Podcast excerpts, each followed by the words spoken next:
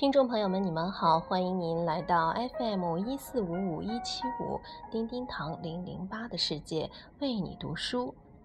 今天我们来分享的一篇内容呢，是来自于南怀瑾国学智慧上面的唐僧、悟空、八戒、沙僧中国人的四种品质。名著之所以能成为名著，呃，就是因为能从无数的角度被阐述和解读。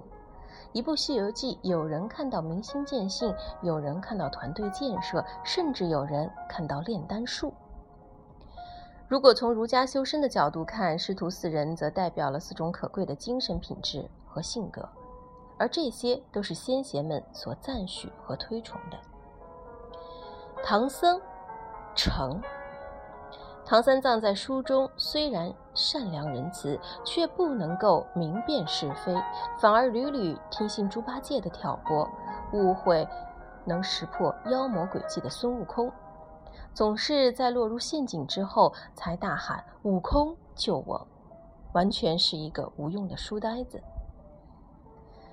有一本杂志上说，有人曾在女青年中做过一个社会调查。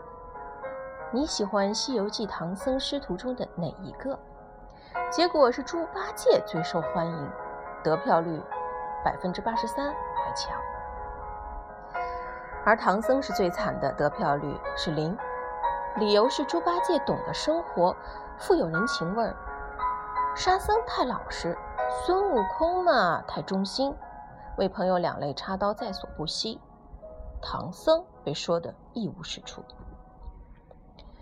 这里我想说说被说的一无是处的唐僧。唐僧身上有许多可取之处，就说说他的虔诚吧。唐僧是虔诚的，一心向佛，即使为佛粉身碎骨也心甘情愿。唐僧在去西天取经之前发宏愿：建庙扫庙，建塔扫塔，每到一处，他必履行自己的誓言。这是他对佛虔诚的具体体现。电视连续剧《西游记》中有这样一个镜头：唐僧来到一佛塔下，十分虔诚地扫了起来。此时，轻慢悠扬的佛教音乐响了起来，一位男歌唱家唱了一首插曲，听了心情会随之平和起来。刷刷，唐僧在扫塔吗？他是在扫塔吗？他在扫一座无形的塔，心灵之塔。他是在扫去自己信仰之上塔尖的尘埃。唐僧的诚在宗教层面叫虔诚，在儒家文化之中则是真诚、精诚。中庸曰：“为天下至诚，方能尽其性；能尽其性，则能尽之性；能尽人之性，则能尽物之性。”能尽物之性，则可赞天地之化育；可以赞天地之化育，则可以与天地参议。只有天下最为诚心的人，才能够完全发挥自己的本性。能够完全发挥自己的本性，就能够完全发扬别人的本性。能够完全发扬别人的本性，就能够完全发扬事物的本性，就可以帮助天地的演化和养育万物。所以，有位学者说，儒家思想的关键在于真诚。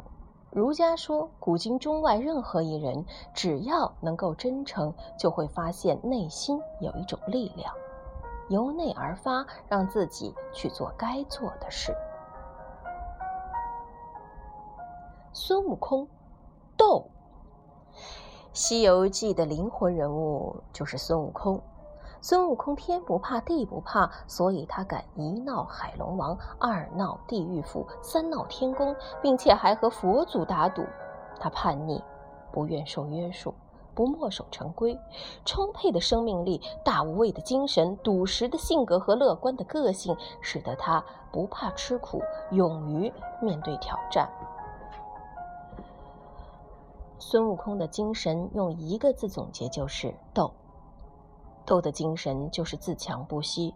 纵观整部《西游记》，孙悟空从始至终都在斗争自强。他最开始与死亡斗，烧了生死簿，与天兵天将斗，大闹天宫；与如来斗，虽然输了，但毫无惧色；与妖怪和心魔斗，终成正果。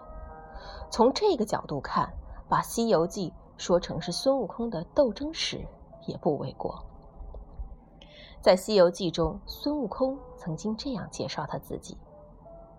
我也曾花果山伏虎降龙，我也曾上天堂大闹天宫。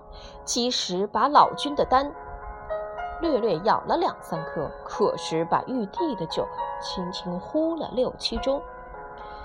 睁着一双不白不黑的金眼睛，天惨淡，月朦胧。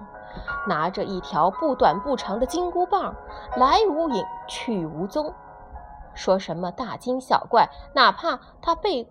懒愧浓，一杆杆上去，跑的跑，颤的颤，躲的躲，慌的慌，一桌桌将来，错的错，烧的烧，磨的磨，吹的吹。这就是齐天大圣斗战胜佛，一个代表了中华文化中最积极上进、最刚健的自强不息的精神的形象。朱无能。俗人俗趣，猪八戒完全是一个俗人，一个乐俗的人，一个充满俗趣的人。唐僧是一个不食人间烟火的佛，一心向西天。老孙永远都是那般的霸气、傲然、高人一等的姿态。老三沙悟净沉默不言，跟个木头一般，默默做事。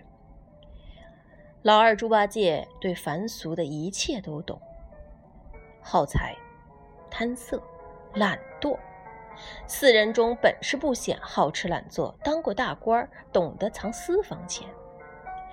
八戒的特色就是贪吃懒惰，重视物质享受。遇到困难他就喊散伙，总是受到美女和金钱的诱惑，几乎抛下其他人而中断修行之路。这些出怪露丑的行为，在吴承恩笔下写出来，不批判，甚至也不嘲讽。相反，八戒给人的印象是充满世俗的乐趣，接地气儿。猪八戒是世俗性格的典型代表，贪嗔痴惧色懒，但此人比较好管理，只要用得得法，还很能干，也不怕脏和累。这是一个真实的人物，一个可爱的人物，一个更接近人本质的世俗人物。在唐僧的三位弟子中，猪八戒的性格是最为丰富复杂的。他有突出的特点，他有明显的缺陷。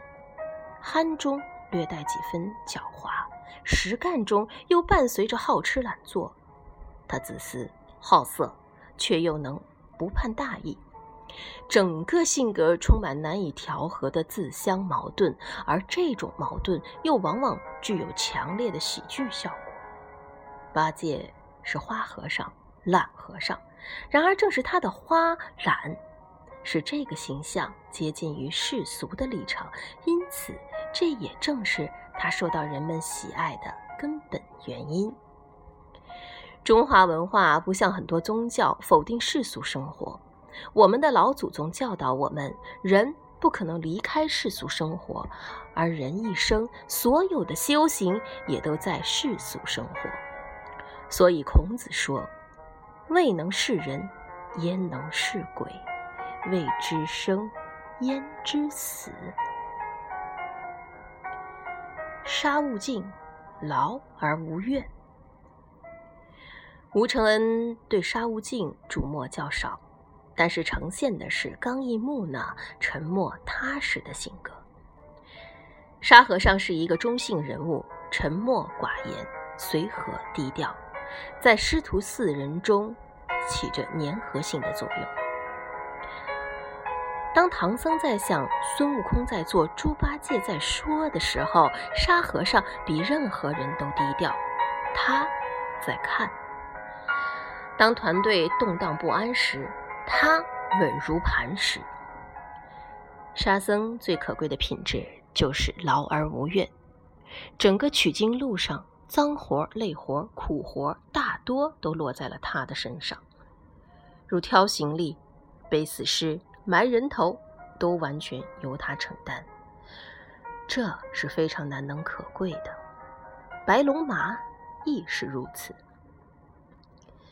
可以说，师徒四人代表了四种做人的品质或精神。唐僧的诚，悟空的自强，八戒的俗趣和沙僧的任劳任怨，都是我们应该学习的。当然，他们也都有自己的缺点。唐僧过于迂腐，悟空则易怒而又不通俗务，八戒则立场不坚定，沙僧则缺乏创意。所以，我们从为人处事的角度看《西游记》，最重要的就是学四人之长，抛弃其短，学真诚，学自强，学在世世俗的修行，学劳而不怨。如此，则可以圆融无碍，无往而不利。